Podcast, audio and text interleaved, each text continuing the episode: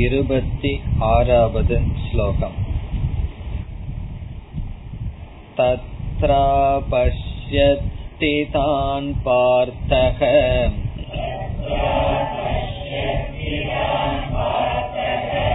பித்ருநத பிதாமகான்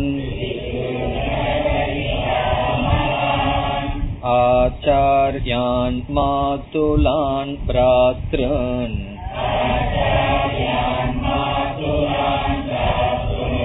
புத்ரான் பௌத்ரான் சகீம் ததா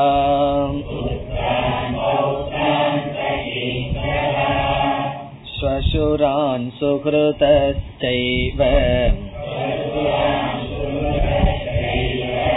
தேன யோருபயோரபி தான் சமீக்ஷ்ய ச கௌந்தேயஹ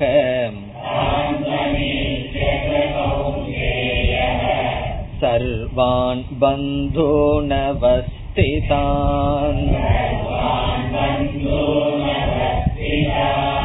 கிருபயா பரயா விஷ்டஹம்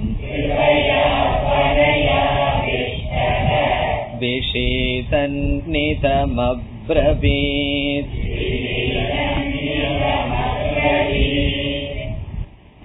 போர்க்களத்தினுடைய வர்ணனை முடிந்ததற்கு பிறகு போரை ஆரம்பிக்க வேண்டிய வேலை வந்ததற்கு பிறகு போர் செய்வதற்கு பதிலாக அர்ஜுனன் பகவான் கிருஷ்ணரிடம் இரண்டு சேனைக்கும் இடையில் ரதத்தை நிறுத்துங்கள், நான் யாருடன் யுத்தம் செய்ய வேண்டும் என்று பார்க்க விரும்புகின்றேன் என்று கூறுகின்றான். அதையே பகவானும் செய்கின்றார். அப்பொழுது அர்ஜுனன் யாரையெல்லாம் பார்க்கின்றான் என்பது 26வது ஸ்லோகத்திலிருந்து 28வது ஸ்லோகம் வரை கூறப்படுகின்றது. இங்கு சஞ்சயன் யாரை அர்ஜுனன் பார்க்கின்றான் என்று கூறும் பொழுது பகைவர்களை பார்க்கின்றான் என்று கூறாமல் உறவினர்களை பார்க்கின்றான் என்று கூறுவதிலிருந்து அவர்களை பார்க்கும் பொழுது அர்ஜுனனுடைய மனதில் என்ன மாற்றம் வருகின்றது என்பது காட்டப்படுகின்றது. ஆகவே 26லிருந்து 28 வரை அர்ஜுனனுடைய மனதில் வருகின்ற முதல் மாற்றம் சென்ற வகுப்பில் பார்த்தோம், ராகக அல்லது பற்று. பற்று, பாஷம், கிருபா அல்லது ராகக காமக இப்படிப்பட்ட பாவனையானது முதலில் அர்ஜுனனுடைய மனதில் வருகின்றது. அது எப்படி காட்டப்படுகின்றது என்றால் 28வது ஸ்லோகத்தில் முதல் வரியை பார்த்தால் கிருபயா பரயா ஆவிஷ்டக என்று சொல்லப்படுகின்றது. அர்ஜுனன் எதனால் போர்த்தப்படுகின்றான்? ஓவர்வெல்ம்டு. ஆவிஷ்டக என்றால் அதனால் மூழ்கடிக்கப்படுகின்றான். எதனால்? கிருபயா. இங்கு கிருபா என்ற சொல் ராகக அல்லது பற்று. யார் மீது?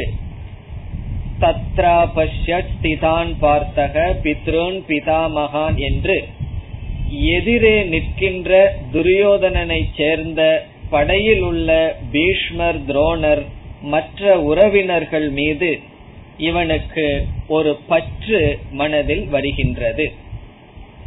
நாம் சென்ற வகுப்பில் பார்த்தோம். இதற்கு பிறகு வருகின்ற பகுதி இந்த அத்தியாயத்தில் 3 விதமான பாவனை அர்ஜுனனுடைய மனதில் வர இருக்கின்றது. அதில் முதல் பாவனை ராகக அல்லது பற்று.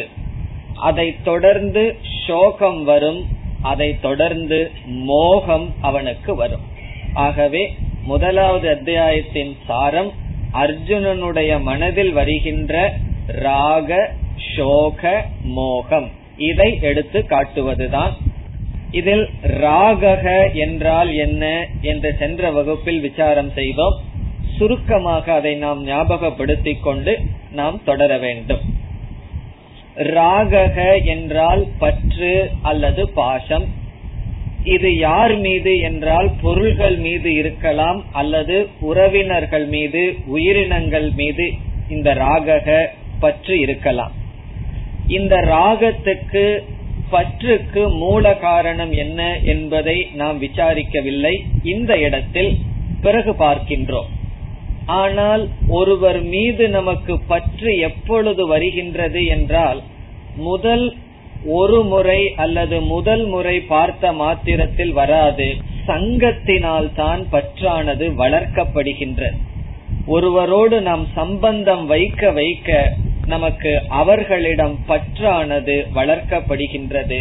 நம்முடைய விருப்பு வெறுப்புகள், நம்முடைய குணமும் அவருடைய குணமும் ஒன்றாக இருந்தால் பற்றானது வளர்ந்து விடுகின்றது.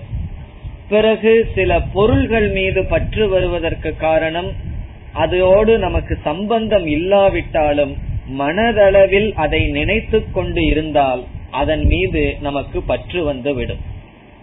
நமக்கு வீட்டுக்கு அருகில் ஒருவர் இருக்கின்றார், அவரை பற்றி நாம் மனதில் நினைப்பதே கிடையாது. ஆனால் நம்முடைய மகனோ மகளோ அமெரிக்காவில் இருக்கிறார், ஆனால் அவர்களை மனதில் நினைத்தால் நமக்கு பற்று வந்து விடுகின்றது. எந்த தூரத்தில் இருக்கின்றார்கள் என்பது அல்ல, தூரம் பக்கம் என்பது நம்முடைய சங்கல்பத்தில் தான். ஒருவரை மனதில் நினைக்க நினைக்க அவர் நமக்கு அருகில் இருக்கின்றார். ஒருவரை நாம் மனதில் நினைக்கவில்லை என்றால் நமக்கு அருகில் இருந்தாலும் தொலைவில் அவர் இருக்கின்றார். ஆகவே ஆசை அல்லது பற்று, கிருபா என்பது சம்பந்தத்தினாலும் சங்கல்பத்தினாலும் வளர்க்கப்படுகின்றது. இப்பொழுது அர்ஜுனன், பீஷ்மர், துரோணர் இவர்களை பார்த்தவுடன் அவன் சிறு வயதிலிருந்து பீஷ்மர் துரோணரோடு வைத்த சங்கத்தை இவன் இப்பொழுது சங்கல்பத்தால் பார்க்கின்றான். எப்படியெல்லாம் என்னை வளர்த்தார்கள், அவர்களுக்கு எப்படியெல்லாம் நான் நன்றி கடனை செலுத்த வேண்டும் என்று அவன் ஏற்கனவே இருந்த சம்பந்தத்தை மனதில் சங்கல்பம் செய்கின்றான். ஆகவே என்ன ஏற்படுகின்றது, அவர்கள் மீது ஒரு பற்றானது, இரக்கமானது ஏற்படுகின்றது. பிறகு இந்த ராகத்தினுடைய விளைவு என்ன என்பது நாம் இறுதியாக கேட்ட கேள்வி. இந்த பற்று எதில் நம்மை கொண்டு விடும் என்றால், நாம் ஒரு மனிதர் ஒரு பொருளை விரும்புகின்றோம், அதற்கு தடையாக ஒருவர் வந்து நின்றால், அவர் நம்மை விட பலமானவராக இருந்தால் நமக்கு பயம் என்பது வரும். ஒரு பொருளை அடைய நாம் விரும்புகின்றோம், அதற்கு தடையாக ஒருவர் நிற்கின்றார், அவர் நம்மை விட பலமானவராக இருந்தால் இந்த ராகக என்பது பயமாக வெளிப்படும். பிறகு அவர் நம்மை விட பலஹீனமாக இருந்தால் இதே ராகக குரோதமாக வெளிப்படும், கோபமாக வெளிப்படும். இப்ப எந்த இடத்திலெல்லாம் நமக்கு கோபம் வருகின்றதோ அந்த இடத்திலெல்லாம் நாம் விரும்பிய ஒன்றுக்கு தடையாக இருக்கின்ற இடத்தில் குரோதமானது வெளிப்படுகிறது. இது ராகத்தினுடைய இரண்டு விதமான வெளிப்பாடு. பிறகு மூன்றாவது விதமான வெளிப்பாடு ராகத்தினுடைய விளைவு என்னவென்றால், நாம் ஒரு பொருளை அடைய விரும்புகின்றோம், ஒரு பொருளினுடைய இருப்பை விரும்புகின்றோம், அதற்கு யாருமே தடையாக இல்லை, ஆனால் அந்த பொருள் அழிந்துவிடும் என்ற சூழ்நிலை வருகின்றது என்றால் பிறகு வருவது சோகம் அல்லது துயரம். இங்கு அர்ஜுனனுடைய மனதில் இருக்கின்ற ராகம் பயமாக வெளிப்படுவதற்கு வாய்ப்பில்லை. காரணம் என்ன, பீஷ்மர் துரோணர் இவர்களுடைய மரணத்தை குறித்து இவர்கள் மீது அவனுக்கு பற்று இருக்கின்றது. இவர்களிடமிருந்து அவனை பிரிப்பது யாராலும் முடியாது அவன் நினைத்தார். ஆகவே பயத்துக்கு வாய்ப்பு கிடையாது. அல்லது யார் மீது அவன் குரோதப்பட வேண்டும், யார் மீதும் குரோதப்பட முடியாது. காரணம், அவனுடைய சூழ்நிலை, அவனே அவர்களை கொல்ல வேண்டிய சூழ்நிலை. ஆகவே அவர்களுடைய அழிவை குறித்து இவனுக்கு துயரம் வருகின்றது. ராகமானது சோகத்தில் அவனை கொண்டு சென்று விடுகின்றது. நம்ம வாழ்க்கையில எத்தனையோ பொருள்களை விரும்புகின்றோம், எத்தனையோ மனிதர்களோடு உறவை விரும்புகின்றோம். ஒன்றை மறந்துவிட்டோம், அவைகளெல்லாம் நிலையற்றது, அனித்தியம் என்பது தெரியாத காரணத்தினால் அவைகளிடமிருந்து பிரிவு வரும் பொழுது சோகமானது நமக்கு வருகின்றது. அந்த பிரிவுக்கு காரணம் வேறு யாருமே இல்லை, இங்கு அர்ஜுனனே பிரிவுக்கு காரணமாக இருக்கின்றான். ஆகவே அவனுடைய ராகம் இப்பொழுது சோகமாக வெளிப்படுகின்றது. அதை அடுத்த சொல்லில் காட்டப்படுகின்றது. விஷீதன் இதம் அப்ரவீத். சென்ற வகுப்புல பரயா கிருபயா விஷ்டகங்கிற வரைக்கும் பார்த்தோம், ராகம் வரைக்கும் பார்த்தோம். இப்பொழுது அவனுடைய ராகமானது சோகமாக வெளிப்படுகிறது. சோகம் என்றால் துயரம்.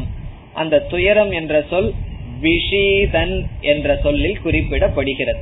விஷீதன் என்றால் துயரப்பட்டு கொண்டு, இதம் என்றால் கீழ்கண்ட வாக்கியத்தை அப்ரவீத் அர்ஜுனன் பேசினான்.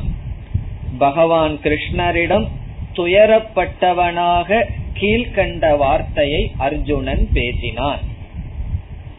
அதாவது ராகத்துக்கும் சோகத்துக்கும் இடைவெளி ரொம்ப கிடையாது. ஒரு பொருள் மீது நமக்கு ஆசை வந்தாச்சுன்னாவே உடனே சோகம் காத்துட்டு இருக்கு அப்படின்னு அர்த்தம். ஆசையே துயரத்துக்கு காரணம் எல்லாம் சொல்கிறார்கள் அல்லவா, அது இங்கு நிரூபிக்கப்படுகின்றது. அர்ஜுனனுக்கு அவர்கள் மீது பற்று வந்து விட்டது. அதை தொடர்ந்து இங்கு ஒரே ஒரு வாக்கியத்திலேயே மாற்றம் வருகின்றது. கிருபயா பரயா ஆவிஷ்டக, எப்பொழுது அவன் ராகத்தினால் ஆட்கொண்டானோ அப்பொழுதே துயரம் அவனுக்கு வந்து விட்டது. காரணம் பயமும் குரோதமும் வருவதற்கு வாய்ப்பில்லை. இங்கு அர்ஜுனனே அவர்களை கொல்ல வேண்டிய சூழ்நிலை. அப்பொழுது அவனுக்கு சோகமானது வருகின்றது. இங்கு கிருபயா பரயா என்ற வார்த்தையை பயன்படுத்துகின்றார் வியாசாச்சாரியர். இத பேசுறது சஞ்சயனாக இருந்தாலும் எழுதுவது வியாசாச்சாரியர். இங்கு கிருபா என்ற வார்த்தை பயன்படுத்தப்படுகிறது ராகக என்ற சொல்லுக்கு. கிருபா என்றால் தமிழில் நாம் இரக்கம் என்று சொல்லலாம். ஒருவர் மீது நமக்கு இருக்கின்ற இரக்கம் அது அதிகமாகிவிட்டால் அதுவே பாசமாகின்றது அல்லது பந்தத்திற்கு காரணமாகி விடுகின்றது. அதை பரயா என்ற வார்த்தையில் சொல்லப்படுகிறது. மேலான பந்தப்படுத்துகின்ற இரக்கத்தினால் அர்ஜுனன் ஆட்கொண்டு விட்டான். அதனுடைய விளைவு என்ன? விஷீதன், துயரப்பட்டவனாக இந்த வார்த்தைகளை பேசினான். இனி நாம் அர்ஜுனன் என்ன பேசுகின்றான் துயரத்துடன் என்று பார்க்க வேண்டும். 26 28 வரை ராகக என்ற வெளிப்பாடு. இதற்கு பிறகு அர்ஜுனனுடைய மனதில் வருகின்ற சோகம் அல்லது துயரம். அர்ஜுன உவாச்ச திருஷ்வேமம் ஸ்வஜனம் கிருஷ்ணம் யுயுத்சும் சமுபஸ்திதம் சீதந்தி மம காத்ராணி முகம் ச பரிசுஷ்யதி வேபதுஷ்ச ஷரீரே மே ரோமஹர்ஷஸ்ச ஜாயதே காண்டீவம் ஸ்ரம்சதே ஹஸ்தாத் த்வச்சைவ பரிதக்ஷ்யதே ந ச ஶக்னோம்யவஸ்தாதும் ப்ரமதீவ ச மே மனஹ நிமித்தானி ச பஷ்யாமி விபரீதானி கேசவ.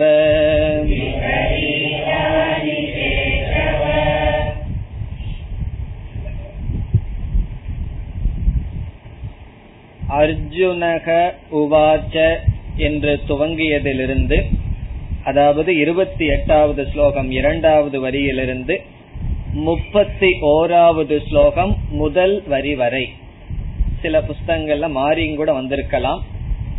31வது முதல் வரி நாம் படித்த வரை, நிமித்தானி ச பஷ்யாமி விபரீதானி கேசவ. இந்த ஸ்லோகங்களில் அர்ஜுனனுடைய சோகமானது காட்டப்படுகின்றது, அர்ஜுனனுடைய துயரம் இங்கு விளக்கப்படுகின்றது. இப்பொழுது நாம் அர்ஜுனனுடைய 2வது மனநிலைக்கு வருகின்றோம். முதல் மனநிலை என்ன? ராகக பற்று அல்லது கிருபா இரக்கம். இப்பொழுது 2வது மனநிலை சோகம் என்ற மனநிலை அர்ஜுனனுக்கு வருகின்றது. இந்த சோகம்ங்கிறது ஒண்ணு பகவான் நமக்கு கொடுக்காம இருந்திருந்தாருன்னு வச்சுக்குவோம், பகவான நம்ம அடையவே முடியாது. காரணம் என்ன? நம்ம என்னென்னலாம் நினைக்கிறோமோ அதெல்லாம் நடக்குதுன்னு வச்சுக்குவோம். நம்ம விரும்புறதுல வாழ்க்கையில தோல்வியே வர்றதில்லை, தோல்வி வந்தாலும் கூட அதை நம்ம கண்டுக்கிறது இல்லை. அப்படின்னு சொன்னா இந்த அகங்காரம் சரணை அடையாது. இந்த சோகம்ங்கிற உணர்வை யாராவது ஜீவராசிகள் விரும்பி எடுத்துக்கொள்கிறார்களா? எனக்கு கொஞ்ச நேரம் போர் அடிக்குது, சோகமா கொஞ்ச நேரம் இருக்கிறேன்னு யாராவது விரும்புவார்களா? சோகமான சினிமாவுக்கு போய் ரசிப்பார்கள், ஆனால் தான் சோகமா கொஞ்ச நேரம் இருக்கலான்னு நினைப்பார்களான்னா கிடையாது.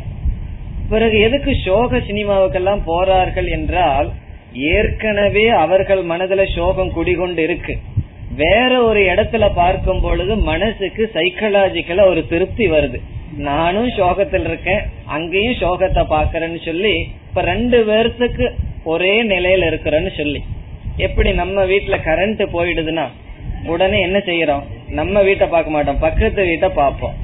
அங்கேயும் கரண்ட் போயிட்டா ஒரு திருப்தி, எல்லா இடத்துலயும் கரண்ட் போயிருக்குன்னு சொல்லி.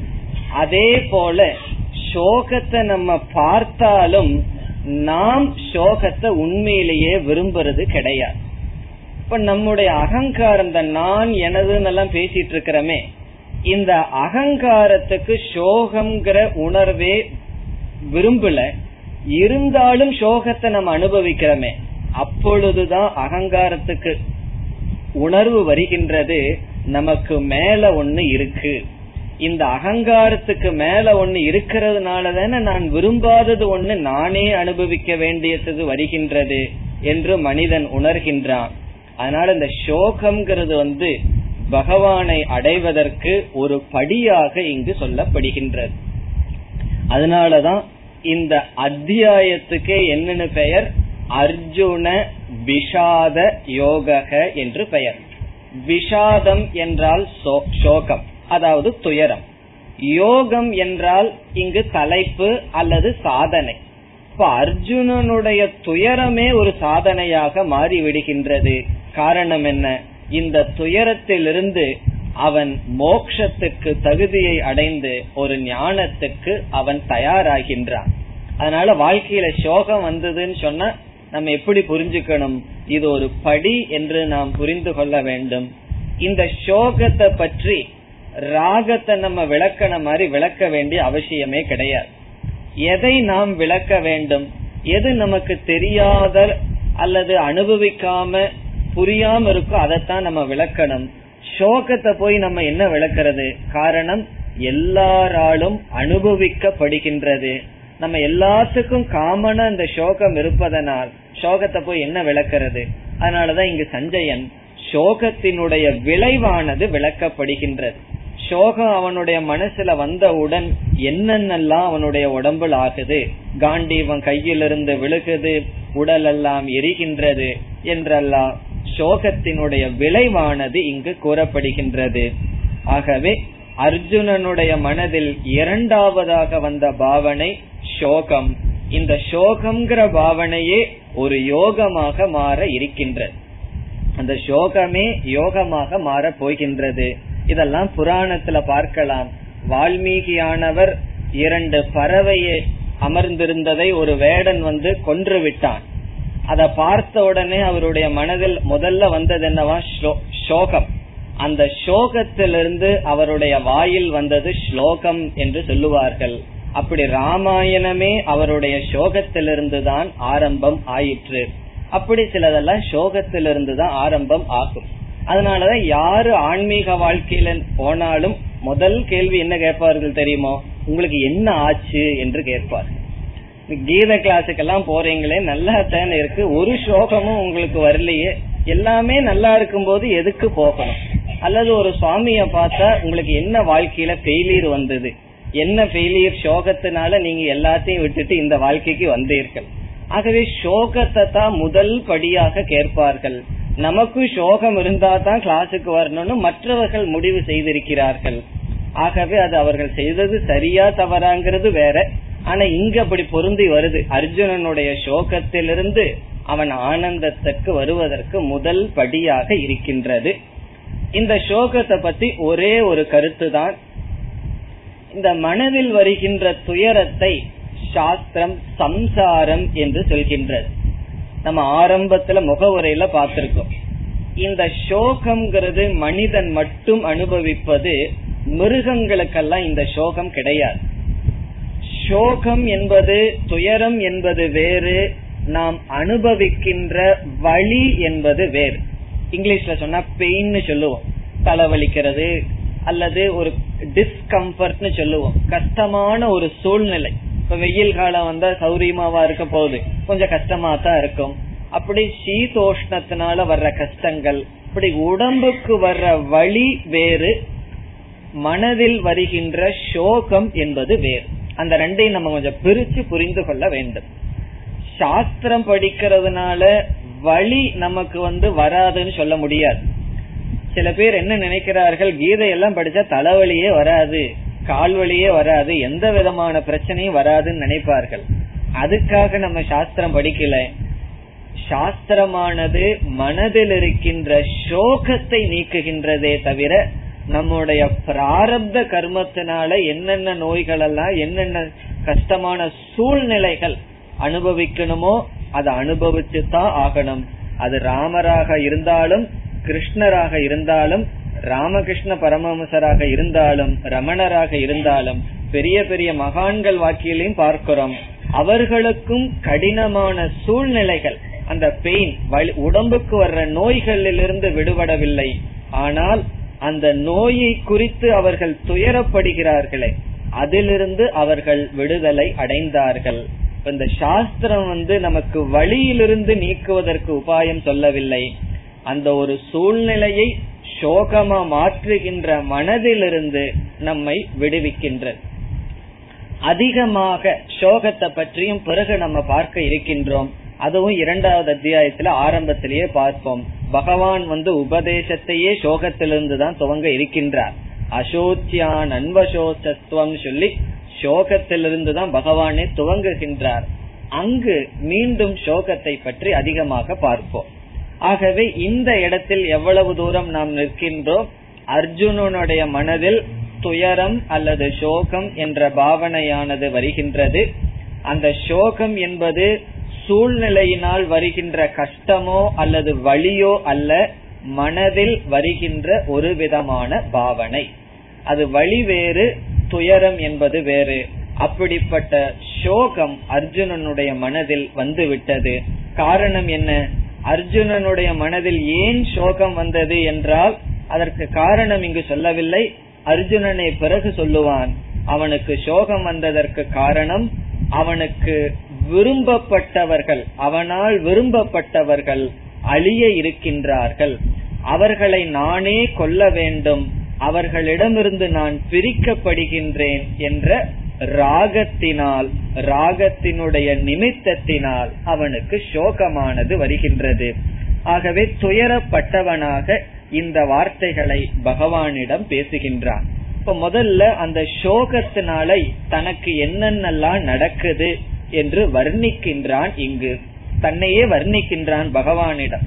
இந்த சோகத்தினால இப்படியெல்லாம் என்னிடம் மாற்றம் வருகின்றது கிருஷ்ணா என்று கூறுகின்றான். இப்பொழுது அர்ஜுனன் என்ன சொல்றான்னு பார்ப்போம்.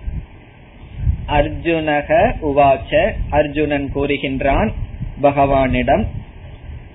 திருஷ்டுவேமம் ஸ்வஜனம் கிருஷ்ண, ஹே கிருஷ்ண, கிருஷ்ண என்று அழைக்கின்றான். ஹே கிருஷ்ணா, ஸ்வஜனம் இமம் ஸ்வஜனம் திருஷ்டுவா. இமம் என்றால் கண்ணுக்கு முன்னாடி இருக்கின்ற, ஸ்வ என்றால் நம்முடைய, என்னுடைய, ஜனம் என்றால் என்னை சார்ந்தவர்களை, ஸ்வஜனம் திருஷ்டுவா பார்த்து, திருஷ்டுவா என்றால் பார்த்தவுடன் என்ன ஏற்படுகிறதுன்னு பிறகு வர இருக்கின்றது. பிறகு இவர்களெல்லாம் இப்ப எதற்கு வந்து இங்கு நின்று இருக்கிறார்கள்? யுயுத்சும் சமுபஸ்திதம்.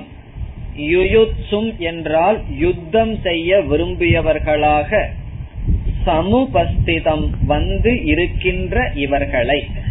இதெல்லாமே துரியோதனனை சார்ந்தவர்களுக்கு கொடுக்கின்ற அடைமொழி. யுயுத்சும் யுத்தம் செய்ய விரும்புவர்களாக, சமுபஸ்திதம் என்றால் இங்கு வந்து குழுமி இருக்கின்ற, ஸ்வஜனம் நம்முடைய அல்லது என்னுடைய மக்களை, திருஷ்டுவா பார்த்து. இதற்கு முன்னாடி அர்ஜுனன் என்ன சொன்னான்னா, தார்தராஷ்டிரஸ்ய துர்புத்தேகன்னு சொன்னான். நாங்க வந்து உங்களுக்கு ஞாபகப்படுத்த ஞாபகம் வச்சுக்க வேண்டிய வார்த்தை, அவன் வந்து நம்மவர்கள் திருதராஷ்டிரனை சார்ந்தவர்கள் பகைவர்கள்னு பிரித்த அர்ஜுனன் இப்பொழுது இரண்டையும் ஒன்றாக்கி விட்டான். நம்மை சார்ந்தவர்கள், என்னை சார்ந்த இந்த ஜனங்களை நான் பார்த்து என்னுடைய மனதில் சோகத்தினால் ஆட்கொண்டு என்னென்ன நடக்கின்றது என்று வர்ணிக்கின்றான். 29வது ஸ்லோகம். முதல்ல என்ன நடக்குதான்? சீதந்தி மம காத்ராணி. மம என்றால் என்னுடைய, காத்ராணி என்றால் உறுப்புக்கள், உடல் உறுப்புக்கள், லிங்ஸ், கை கால் முதலிய உடல் உறுப்புக்கள். சீதந்தி, சீதந்தி என்றால் சோர்வடைகின்றது, கீழே விழுகின்றது. அப்படி கைய தூக்கி நிறுத்த முடியவில்லை, கை கால்கள் எல்லாம் ஓய்ந்து விடுகின்றது. சீதந்தி என்றால் கீழே விழுகின்றது. எல்லா அங்கங்களும், சரீரத்தில் இருக்கிற அங்கங்கள் எல்லாம், குறிப்பாக கை காலெல்லாம் நிக்க முடியாமல் அது சோர்வடைந்து அமர்கின்றது, கீழே விழுகின்றது. பிறகு முகம் ச பரிசுஷ்யதி. இங்கு முகம் என்றால் வாய், பரிசுஷ்யதி என்றால் வறண்டு விடுகின்றது. சமஸ்கிருதத்துல முகம்ங்கிறதுக்கு ரெண்டு அர்த்தம் இருக்கு. நம்ம பேஸ்னு சொல்லுவோமே முகம், அதற்கும் சொல்லலாம். பிறகு வாய்க்கும் முகம் என்று சொல்லலாம். இங்கு முகம் என்றால் வாயானது வறண்டு விடுகின்றது. வாய் வறண்டு, பரிசுஷ்யதி என்றால் வறண்டு விடுகின்றது துயரத்தினால். பிறகு உடல் முழுவதும் என்ன நடக்குதுன்னு சொல்றான். வேபதுகூச்ச மே ஷரீரே. மே என்றால் என்னுடைய, ஷரீரத்தில் வேபதுகு என்றால் நடுக்கமானது ஏற்படுகின்றது. வேபதுகு என்றால் நடுங்குகின்றது. என்னுடைய ஷரீரமானது, என்னுடைய ஷரீரத்தில் வேபதுகு ஜாயதே, நடுக்கமானது தோன்றுகிறது. ரெண்டு நாள நடுக்கம் வரலாம். ஒன்று பயத்தினால நடுக்கம் வரலாம், சோகத்தினாலையும் நடுக்கம் வரலாம். அப்படி சோகத்தினால் என்னுடைய உடல் எல்லாம் நடுங்குகின்றது. பிறகு வேற என்ன வருதான்? ரோமஹர்ஷக ஜாயதே. ரோமஹர்ஷக என்றால் மயிர்கூச்சல் ஏற்படுகின்றது. ரோமஹர்ஷக என்றால் உடலில் இருக்கின்ற ரோமங்கள், உடலில் இருக்கின்ற முடியானது சிலிர்த்து விடுகின்றது. உடல் சிலிர்க்குதுன்னு சொல்லுவார்கள் அல்லவா? இதெல்லாம் சந்தோஷத்திலையும் வரலாம் அல்லது துக்கத்திலையும் வரலாம். சில பேர் சந்தோஷத்தில் அழுவார்கள் அல்லவா? அதே போல துக்கத்திலையும் அழுகலாம். இதெல்லாம் உடம்புல வந்து இந்த மாதிரி துயரம் அல்லது சுகம்ங்கிற பாவனை அதிகமாக வெளிப்படும் பொழுது வருகின்ற சில மாற்றங்கள். இங்கு அர்ஜுனன் துயரத்தினால் இப்படிப்பட்ட மாற்றத்திற்கு உட்படுகின்றான். பிறகு 30வது ஸ்லோகத்தில் காண்டீவம் ஸ்ரம்சதே ஹஸ்தாத். அர்ஜுனனுக்கு இருக்கின்ற பெரிய ஒரு கர்வத்துல ஒண்ணு என்னன்னா, அவனுடைய காண்டீவன் தான், அதை வச்சுட்டு தான் இருந்தான் அர்ஜுனன். இப்ப என்ன ஆகுதுன்னா, அந்த காண்டீவத்தினுடைய நிலை காண்டீவம் அவனுடைய தனுகு அவனுடைய வில் ஹஸ்தாத் கையிலிருந்து ஸ்ரம்சதே நழுவி விழுகின்றது. அவனால காண்டீவத்தை கையில் வைத்திருக்க முடியவில்லை, நழுவி விழுகின்றது. இது இப்போ இருக்க அர்ஜுனனுக்கு அப்படி வந்தது, பிறகு கடைசி காலத்துல இருக்க வரப்போகுது. பிறகு உடல் எல்லாம் எப்படி இருக்கின்றது, உடல் இருக்கிற தோல் எல்லாம் என்ன பண்ணுதுன்னு சொல்லுகின்றான். துவக்சைவ பரிதக்யதே, துவக் என்றால் ஸ்கின் உடல் தோல், பரிதக்யதே என்றால் எரிகின்றது, உடலெல்லாம் எரிகின்றது. துவக்சைவ பரிதக்யதே, உடலெல்லாம் எரிச்சல் உண்டாகின்றது. இதெல்லாம் துயரத்தினுடைய விளைவு. இவன் இவ்வளவு தூரம் அவன் துயரப்பட்டுள்ளான் என்பது இது காட்டுகின்றது. துயரத்தினுடைய எல்லைக்கு அர்ஜுனன் சென்று விட்டான். சில பேர்த்துக்கு கொஞ்சம் தலைவலி வந்தாவே என்னமோ வீட்டில் இருக்கிறவங்க எல்லாத்துக்கும் தலைவலி கொடுத்துருவார்கள். எப்படி எனக்கு தலைவலி வந்துடுது தலைவலி வந்துடுதுன்னு சொல்லி அப்படி ஒரு சின்ன துயரத்தையே என்ன செய்வார்கள், ஏதோ பெருசா தலையே போன மாதிரி ரெண்டா போன மாதிரி பெருசா சொல்லுவார்கள். அதே போல இங்க அர்ஜுனனுக்கு வந்தது பெரிய துயரம். அந்த துயரத்தினுடைய விளைவை இங்கு சொல்கின்றான். பரிதக்யதே, உடம்பெல்லாம் எரிகின்றது. பிறகு நச சக்னோமி அவஸ்தாதும், அவஸ்தாதும் சொன்ன நிற்பதற்கும் கூட நச சக்னோமி என்னால் முடியவில்லை, நிற்பதற்கும் கூட என்னால் முடியவில்லை, அமர்வதற்கும் கூட என்னால் முடியவில்லை. சக்னோமினா எனக்கு அந்த சக்தியில் இப்பொழுது கிடையாது, அந்த சக்தியை நான் இழந்து விட்டேன், என்னால நிக்க முடியலன்னு சொல்றான் அர்ஜுனன் அந்த துயரத்தினால. காரணம் என்னவா, அடுத்த சொல் பிரமதி இவ மே மனக, என்னுடைய மனமானது சுழல்கின்றது. பிரமதினா சுத்துறதுன்னு அர்த்தம், இந்த தலை சுத்துறதுன்னு சொல்லுவார்கள் அல்லவா, அப்படி அவனுடைய மனமானது சுற்றுகின்றது. மே மனக, என்னுடைய மனம் சுற்றுவது போல் இருக்கின்றது, மயக்கம் ஏற்படுகின்றது. இப்ப இதெல்லாம் என்ன, அவனுடைய சோகத்தினுடைய விளைவு. இப்படியெல்லாம் சோகத்தினால் அவன் ஆட்கொண்டவன் ஆகின்றான். அடுத்ததாக 31வது ஸ்லோகத்தில் முதல் வரி நிமித்தானி ச பஷ்யாமி விபரீதானி கேசவ. கேசவ என்றால் கே கிருஷ்ணா. பிறகு என்ன சொல்கின்றான், இந்த துயரத்தோட இந்த உலகத்தை பார்க்கும் பொழுது அவனுடைய மனசுல பற்று வந்தது, ஆசை வந்தது, அதை தொடர்ந்து துயரம் வந்தது. அந்த துயரத்துடன் இந்த உலகத்தை பார்க்கும் பொழுது பார்க்கிறதெல்லாமே கெட்ட சகுனமாக அவனுக்கு தெரிகின்றது. இப்ப இந்த சகுனத்தை பத்தி சொல்லுகின்றான். பார்க்கிறது எல்லாமே கெட்ட சகுனமாக எனக்கு தெரிகின்றது, விபரீதமான சகுனங்களாக எனக்கு புலப்படுகின்றது என்று சொல்கின்றான். சில பேர் இருப்பார்கள் சகுனம் பார்க்கிற ஆளுகள், பூனை குறுக்க போச்சு அப்படின்னா அவ்வளவுதான், அன்னைக்கு அவர் வீட்டு விட்டு வெளியவே வரமாட்டார். அந்த அளவுக்கு சகுனம் பார்க்கிற ஆளுகள்லாம் உண்டு. இந்த சகுனம்ங்கிறது உண்மையா பொய்யா அப்படின்னு சொன்னா நமக்கு அது தெரியாதுன்னு தான் சொல்லணும். அது உண்மையோ பொய்யோ தெரியாது. சிலர் கூறுகிறார்கள் சில எதிர்காலத்துல நடக்க போறது இயற்கையானது சில சகுனங்கள் மூலமா காட்டுன்னு சிலர் சொல்றார்கள். சிலர் அதை ஏற்றுக்கொள்வதில்லை. இப்ப நீங்க என்ன பண்றீங்கன்னா எனக்கு தெரியாதுன்னு தான் சொல்ல போறேன், அது உண்மையோ பொய்யோ. ஆனா இந்த இடத்துல என்ன உபதேசிக்கப்படுகிறது என்றால் அது உண்மை. அதாவது நம்முடைய மனதில் ஒரு துயரமும் தாழ்வு மனப்பான்மையும் நம்பிக்கையும் இழந்து நம்ம எதை பார்த்தாலும் அதெல்லாம் நமக்கு நமக்கு சாதகமா தெரியாது. நம்மளுடைய மனமே அது தவறாக அது புலப்படுத்தும். நமக்கு சக்தி குறைய குறைய, பலம் குறைய குறைய, பார்க்கிறதெல்லாமே நம்மளுடைய மனம் பேட் வுமன், அதாவது தவறான சகுனமாக அது நமக்கு காட்டும். அதனால இந்த சகுனம் உண்மையா பொய்யாங்கிறத விட 99% சகுனம் நம்முடைய பலகீனத்திலிருந்து தான் வருவது. மீதி ஏதோ 1-2 உண்மையா இருக்கலாம். ஏன்னா சில பேர் எல்லாம் சொல்கிறார்கள், எங்க வீட்டுக்கு ஒரு எருமை நின்னது, 3 நாள்ல பார்ட்டி க்ளோஸ். அதுல இருந்து என்னன்னா எருமை ஏதாவது நின்னா யாராவது போவாங்கன்னு அர்த்தம்னு சொல்றாங்க. இது அது எருமை வந்ததுனால போனாங்களா, அதெல்லாம் நமக்கு தெரியாது. அதனால சகுனம் உண்மையா பொய்யான்னு நமக்கு தெரியாது. அறிவு வர வர சகுனத்தை எல்லாம் நம்ம பார்க்க கூடாது. சகுனம் பாக்கிறதோ கிளி ஜோசியம் பாக்கிறதோ அதெல்லாம் பார்க்க போறோம் கீதையில பிறகு. அதெல்லாம் நம்மளுடைய பலகீனத்தினுடைய வெளிப்பாடே தவிர இந்த ஜோதிட சாஸ்திரம்ங்கிறது உண்மைதான்.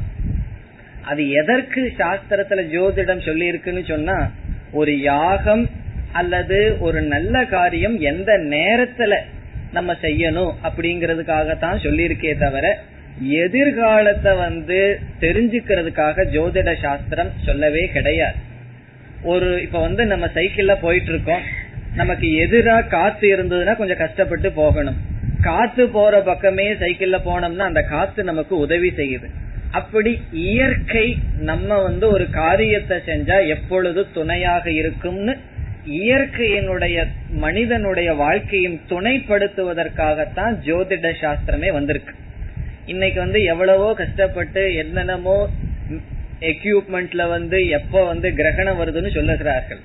நம்ம ஒரு பஞ்சாங்கத்துல வச்சுட்டு துல்லியமா சொல்றோம்னா இந்த ஞானம் நம்முடைய ரிஷிகிட்ட எப்படி வந்தது என்றால் அவருக்கு ஜோதிட சாஸ்திரம்ங்கிறது நம்மளுடைய சாஸ்திரத்துல இருக்கு.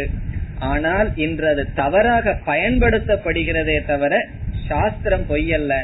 எல்லா மனிதர்களுக்கும் எதிர்காலத்தை குறிச்சு ஒரு பயம் இருந்துட்டே இருக்கு. அதனால என்ன செய்கிறார்கள், ஏதாவது சகுனம் அல்லது ஜாதகத்தை எடுத்துட்டு ஒரு சின்ன கஷ்டம் வந்ததுன்னா ஜோசிகாரத்துக்கிட்ட போறார்கள். போன உடனே அவர் என்ன சொல்லுவார் தெரியுமோ, உங்களுக்கு நேரம் சரியில்லைன்னு சொல்லுவார். காரணம் என்ன தெரியுமோ, நீங்களே எங்கிட்ட ஜாதகத்தை எடுத்துட்டு வந்தா நானே சொல்லிடுவேன் நேரம் சரியில்லையே. காரணம் என்ன, அவருக்கு தெரியுது இவனுக்கு நேரம் சரி இருந்தா எங்கிட்ட வரமாட்டான், எங்கிட்ட அவன் வர்றதுல இருந்தே நேரம் சரியில்லைன்னு தெரியுது. இப்ப ஒரு டாக்டர் கிட்ட போறோம், டாக்டர் கிட்ட போய் உட்கார்ந்தோடனே என்ன கேக்குறாரு, உங்களுக்கு என்ன ப்ராப்ளம்னு கேக்குறாரு. உடனே அவர் போய் ஜோசிகாரன்னு சொல்ல முடியுமா, கரெக்டா கண்டுபிடிச்சிட்டாருன்னு. ப்ராப்ளம் இருந்தா தானே அங்க நம்ம போறோம், ப்ராப்ளம் இல்லைன்னா எதுக்கு நம்ம டாக்டர் கிட்ட போறோம். இப்படி நமக்கு ஏதாவது சரியில்லைன்னா ஜோசிகாரர்கிட்ட போவோம். அவர் உடனே நாலு நமக்கு தெரியாத வார்த்தையை சொல்லணும், தெரிஞ்ச வார்த்தையை சொல்லக்கூடாது. அது சனி சுக்கிரன் ஏதாவது நாலு தெரியாத வார்த்தையை சொல்லி நாலு கிரகம் சொன்ன உடனே நம்ம என்ன நினைக்கிறோம், ஓ இதெல்லாம் போயிருதுன்னு சொல்லி. அந்த அளவுக்கு நமக்கு ஒரு டிபெண்டன்ஸ் இருக்கிறவங்க கிட்ட போயிட்டு வர்றதுல தவறு கிடையாது, அது போயிட்டு வரட்டும், ஏன்னா அவங்களும் பிழைக்கணுமே. ஆகவே இதெல்லாம் நம்மளுடைய பலகீனத்தினுடைய அறிகுறி, அது இங்கு காட்டப்படுகின்றது. அர்ஜுனனுடைய மனதில் இரக்கம் பயம் சோகம் வந்தவுடன் அவன் பார்க்கறதெல்லாம் விபரீதமாக அவனுக்கு தெரிகின்றது. எதை பார்த்தாலும் தனக்கு அனுகூலமாக தெரியவில்லை. இது உண்மைதான். ஆழ்ந்து சிந்திச்சு பார்த்தோம் அப்படின்னா நம்ம மனதுல ஒரு தாழ்வு மனப்பான்மையை வச்சுட்டு எனக்கு யாருமே இல்ல, நான் ஒதுக்கப்பட்டவன் என்றெல்லாம் நினைச்சு பார்த்தோம்னா மற்றவங்க பேசுறது நடக்கிறது எல்லாமே நமக்கு எதிரா தெரியும். நம்ம ஒரு நல்ல ஒரு மனப்பான்மையுடன் பார்த்தால் எதுவுமே தவறாக தெரியாது. ஆகவே உலகில் நடக்கின்ற விஷயங்கள் அது நடப்பதை எப்படி பொருள்படுத்துவது என்பது நம்முடைய மனதை பொறுத்தது. இங்கு அர்ஜுனனுடைய மனம் பலகீனப்பட்டு சோர்வடைந்து துயரத்துடன் இருப்பதனால் என்ன சொல்றான், நிமித்தாணி பஷ்யாமி. இங்கு நிமித்தம் என்றால் சகுனங்கள். அது எப்படிப்பட்ட நிமித்தம், விபரீதாணி, விபரீதமான சகுனங்களை நான் பார்க்கின்றேன். பார்க்கறதுல ஏதாவது கழுகு பறந்து போயிருப்போம், அதை ஏதாவது பார்த்திருப்பான், பார்த்து எல்லாமே விபரீதமாக நான் பார்க்கின்றேன். எனக்கு அனுகூலமாக எந்த விதமான சகுனத்தையும் நான் பார்க்கவில்லை. விபரீதாணி நிமித்தாணி பஷ்யாமி என்று அவனுடைய சோகத்தை இதுவரை அர்ஜுனன் பேசுகின்றான். இனி 31வது ஸ்லோகத்தினுடைய 2வது வரியிலிருந்து அர்ஜுனனுக்கு வேறு விதமான பாவனை வருகின்றது. 31வது ஸ்லோகம் 2வது வரி. நச ஸ்ரேயோனு பஷ்யாமி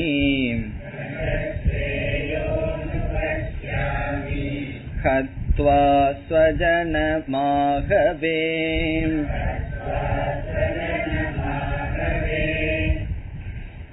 இந்த ஸ்லோகத்திலிருந்து 46வது ஸ்லோகம் வரை, அதாவது இந்த அத்தியாயத்தினுடைய கடைசி ஸ்லோகத்துக்கு முன் ஸ்லோகம் வரை அர்ஜுனனுடைய மனதில் வருகின்ற 3வது மாற்றம் காட்டப்படுகின்றது. நம்ம பார்த்தோம். மூன்றாவது மாற்றம் என்ன? மோகம் அல்லது மயக்கம், தவறான அறிவு. அதுதான் அர்ஜுனனுக்கு வருகின்ற அடுத்த மாற்றம். ராகக சோகக மோகக, இந்த மூணு தான் அர்ஜுனனுடைய மனதில் வருகின்றது. மோகத்தினுடைய விளைவை இங்கு காட்டப்படுகின்றது. இந்த ஸ்லோகங்களுக்குள் செல்வதற்கு முன் மோகம் என்றால் என்ன என்று விசாரம் செய்துவிட்டு பிறகு ஸ்லோகங்களுக்குள் செல்வோம். ராகம் என்பது பற்று, கிருபா என்றெல்லாம் பார்த்தோம். அதனுடைய ஒரு விளைவு சோகம். அதே ராகத்தினுடைய இனி ஒரு விளைவுதான் மோகம். ஆகவே மோகத்துக்கும் உற்பத்தி ஸ்தானம் ராகக அல்லது பற்றுதான். எப்படி சோகம் எங்கிருந்து உற்பத்தி ஆகின்றது? ராகத்திலிருந்து உற்பத்தி ஆகின்றது. பற்றிலிருந்து சோகம் வருகின்றது. நமக்கு பற்று இல்லாத இடத்துல சோகமே வராது. சோகம் வருது ஒரு இடத்துலனா அங்க பற்று இருக்கின்றது. பிறகு மோகம் வர வேண்டும் என்றால் அதற்கும் அதே உற்பத்தி ஸ்தானம் ராகக. எங்கு பற்று இருக்குமோ அந்த இடத்துலதான் மோகமானது வர இருக்கின்றது. ஆகவே மோகத்தினுடைய உற்பத்தி ஸ்தானம் அதுவும் ராகக. இப்பொழுது மோகம் என்றால் என்னன்னு பார்க்கணும். இந்த மோகத்தை பற்றி புரிந்து கொள்வதற்கு முன் நம்முடைய மனதை பற்றியே நமக்கு கொஞ்சம் தெரியணும். இப்ப நம்முடைய மனதிற்கு சாஸ்திரத்தில் அந்தகரணம் என்று சொல்லப்படுகிறது. நம்முடைய மனசுன்னு சொல்லிட்டு இருக்கிறமே, அதற்கு அந்தகரணம். கரணம் என்றால் என்ன? கருவி, இன்ஸ்ட்ருமெண்ட். அந்தக என்றால் உள்ளே இருக்கின்ற அல்லது கண்ணுக்கு தெரியாத அர்த்தம். உள்ளே இருக்கின்றன்னு சொல்றதை விட நம்ம கண்ணுக்கு தெரியாத ஒரு கரணம், ஒரு கருவி, இன்ஸ்ட்ருமெண்ட். இப்ப கண்ணு, காது இதெல்லாம் என்னன்னா இது பாஹ்ய கரணம். நமக்கு கண்ணுக்கு தெரியற, வெளியே தெரியற கரணங்கள். இப்ப கை காலும் கூட கரணம் தான். இவைகள் எல்லாமே கருவிகள் தான். ஆனால் நம்மளுடைய எண்ணங்கள் எல்லாம் வருதே மனசு, அதற்கு பொதுவான பெயர் அந்த கரணம். இந்த அந்த கரணம் இரண்டாக பிரிக்கப்படுகின்றது. இப்பொழுதுக்கு நமக்கு எது தேவையோ அதை மட்டும் பார்ப்போம். இந்த அந்த கரணம்னா என்ன? நம்மளுடைய மனசு. இப்ப நம்ம சாதாரணமா மனம் மனம் என்ன சொல்லிட்டு இருக்கிறோமோ அதற்கு தான் அந்த கரணம்னு பெயர். அந்த அந்த கரணம் இரண்டாக பிரிக்கப்படுகின்றது. ஒன்று மனம், இனி ஒன்று புத்தி. மனம், புத்தி என்று அந்த கரணம் இரண்டாக பிரிக்கப்படுகின்றது. இந்த மனம் என்பதும் எண்ணங்கள் ரூபமானது, புத்திங்கிறதும் எண்ணங்கள் ரூபமானது. அந்த கரணம் என்றால் மனம் அல்லது எண்ணங்களினுடைய ஓட்டம். எண்ணங்கள் ரூபமானதுதான் மனம், எண்ணங்கள் ரூபமானதுதான் புத்தி.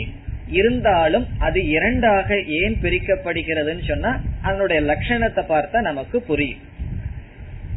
நம்முடைய மனதில் இருக்கின்ற எண்ணங்களையே இப்பொழுது நாம் இரண்டாக பிரித்து சில எண்ணங்களினுடைய தொகுப்பு மனம்னு சொல்லிடுறோம், சில எண்ணங்களினுடைய தொகுப்ப புத்தி என்று சொல்கின்றோம். இங்கு மனம் என்று சொல்லப்படுகின்ற எண்ணங்கள் எப்படிப்பட்டது என்றால், எப்படிப்பட்ட எண்ணங்கள் சந்தேகிக்குமோ அல்லது ஆசை, கோபம், பொறாமை இப்படிப்பட்ட உணர்வுகள் மயமாக இருக்குமோ அதை மனம் என்று சொல்கின்றோம். ஃபீலிங்ஸ், நம்ம உணர்வு மயமாக வருகின்ற எண்ணங்களுக்கு மனம் என்று சொல்லப்படுகின்றோம். உணர்வு மயம்னா நமக்கு தெரியுமே, விதவிதமான உணர்வுகள் இருக்கின்றது. கிருபா, அன்பு, பிறகு துவேஷம், வெறுப்பு, இப்படியெல்லாம் விதவிதமான உணர்ச்சிகள் நம்முடைய மனதில் வருகின்றது. அந்த எண்ணங்கள் இருக்கின்ற பகுதிக்கு மனம் என்று பெயர். பிறகு எப்படிப்பட்ட எண்ணம் ஒரு சூழ்நிலையில் நிச்சயம் செய்கின்றதோ அந்த நிச்சயம் செய்கின்ற பகுதிக்கு புத்தி என்று பெயர். இங்க புத்தி என்றால் நிச்சயம் செய்வது, தீர்மானம் செய்வது, இது இப்படித்தான் என்று நிர்ணயம் செய்வது. சரியான வார்த்தை வேணும்னா நிர்ணயம் செய்தல், நிச்சயாத்மிகா புத்தி. இப்படித்தான் என்று நிச்சயம் செய்வது புத்தியினுடைய செயல்.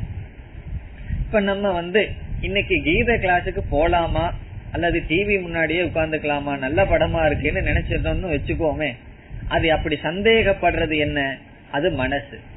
போயிடலாம் அப்படின்னு நிச்சயம் பண்ணா அது புத்தி. இந்த ரெண்டுமே எண்ணங்கள் தான், ஃபங்க்ஷனல் டிஃபரன்ஸ்.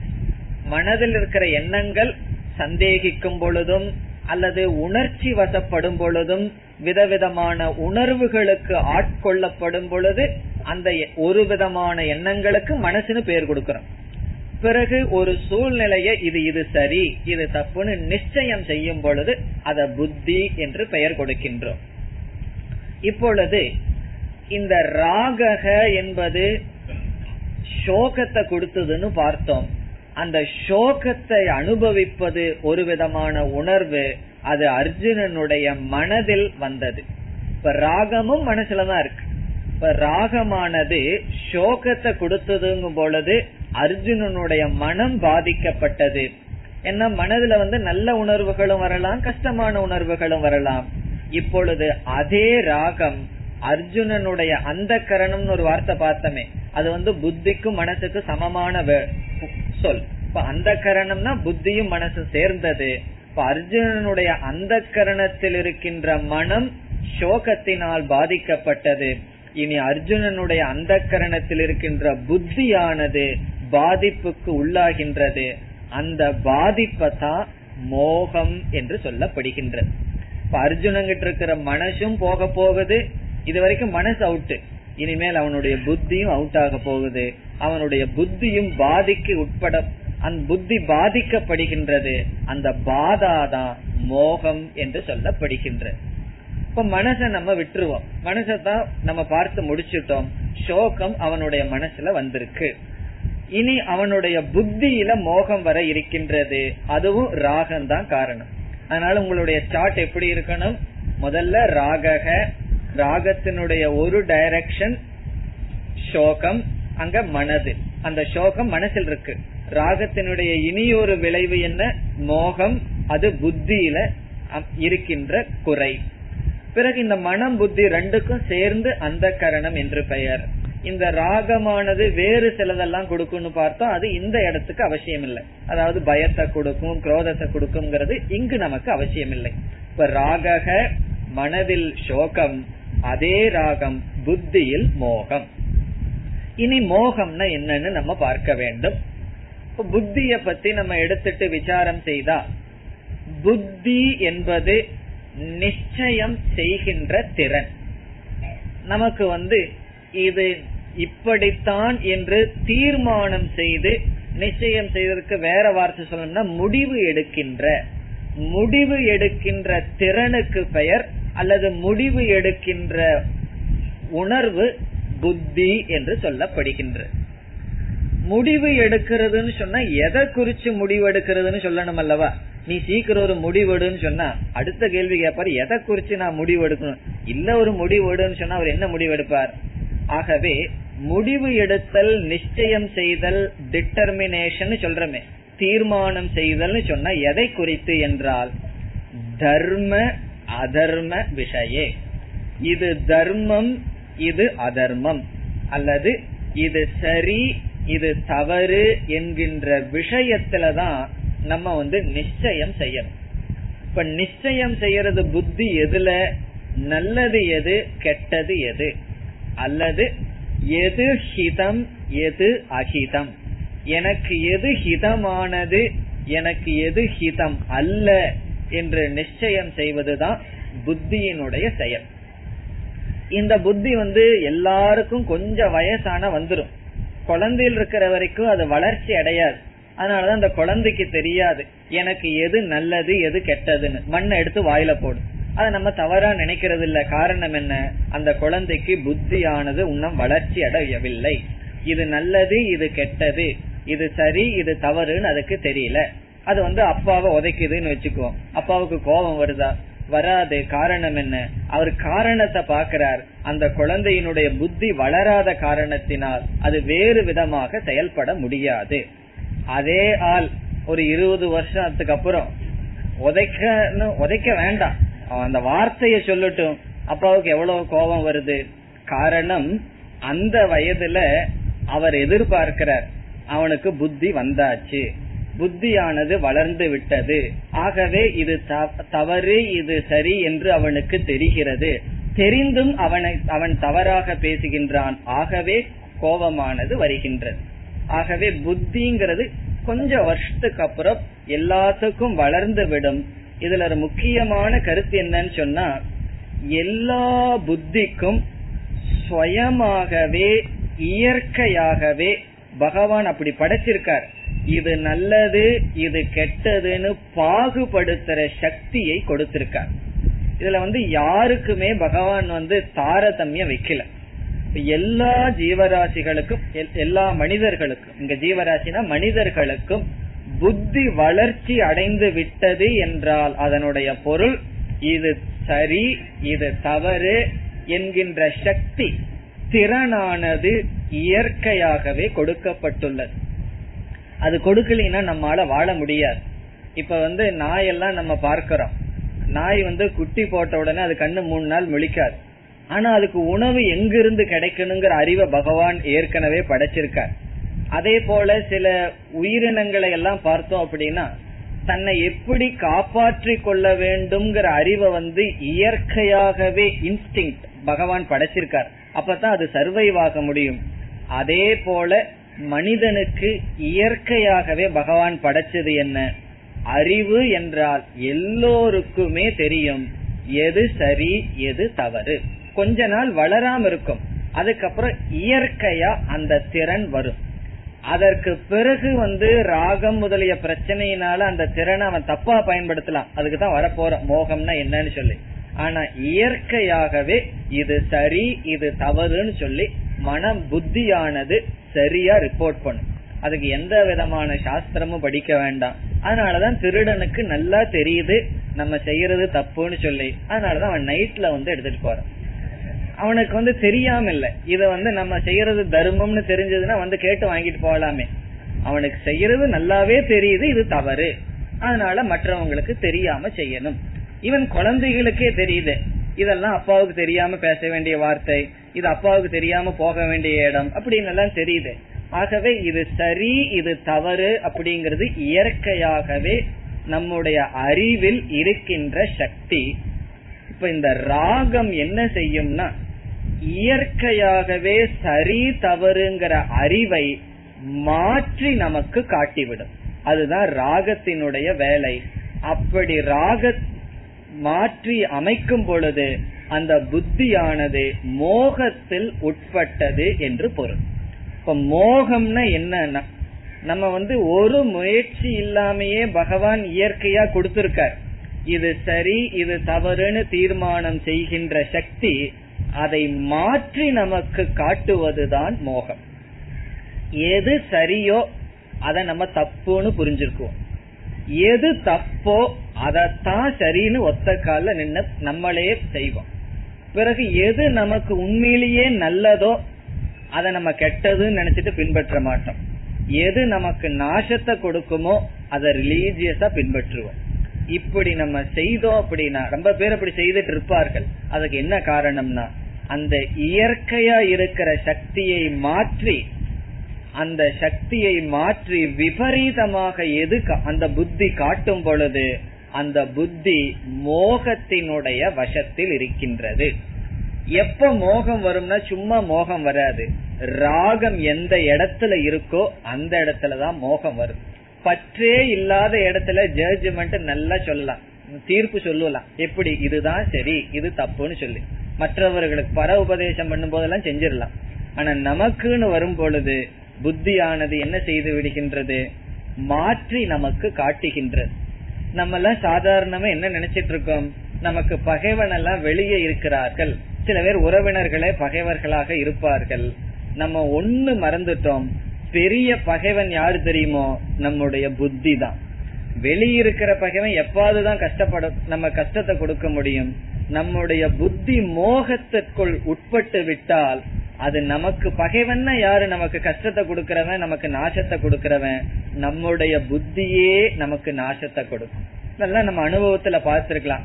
அந்த நேரத்துல நான் அந்த டிசிஷன் எடுத்திருக்க கூடாது, நான் அப்படி எடுத்தது தப்புன்னு சொல்லி எல்லாம் முடிஞ்சதுக்கு அப்புறம் நம்மளுடைய புத்தியானது சொல்கின்றது இப்படி நான் பேசியிருக்க கூடாது, இப்படி நான் அவருடைய சொல்லுக்கு பொருள் பொடுத்தி இருக்க கூடாது. இப்படி விதவிதமான சூழ்நிலையில நம்ம புத்தியானது என்ன செய்கின்றது, எது சரி அப்படிங்கறத விட்டுட்டு எது தவறுங்கிறத விட்டுட்டு மாற்றி கூறுகின்றது. இப்ப அர்ஜுனனுடைய மனதில் அந்த நிலை வந்து விட்டது. எது தர்மமோ எது அதர்மமோ அதை அர்ஜுனன் தவறாக இப்பொழுது பேச ஆரம்பிக்கின்றான். இதுல ஜஸ்டிஃபை பண்ண வேற செய்கின்றான் அர்ஜுனன். இதெல்லாம் மோகத்தினுடைய சைடு எஃபெக்ட். இந்த மோகம் என்ன பண்ணும், ஏற்கனவே அர்ஜுனனுக்கு சரியான அறிவு இருந்திருக்கு, தர்ம யுத்தம் பண்ணணும் நாம என்ன செய்யறோம் அப்படிங்கறதுல தெளிவா இருந்திருக்கான். ஆனால் இந்த பற்று ஆனது அவனுடைய மதியை மயக்கி விட்டது. சொல்றாங்கல்ல மதி மயங்கி விட்டான்னு சொல்லி, அப்படி அந்த பற்றானது அவனுடைய அறிவையே மயக்கி விட்டது.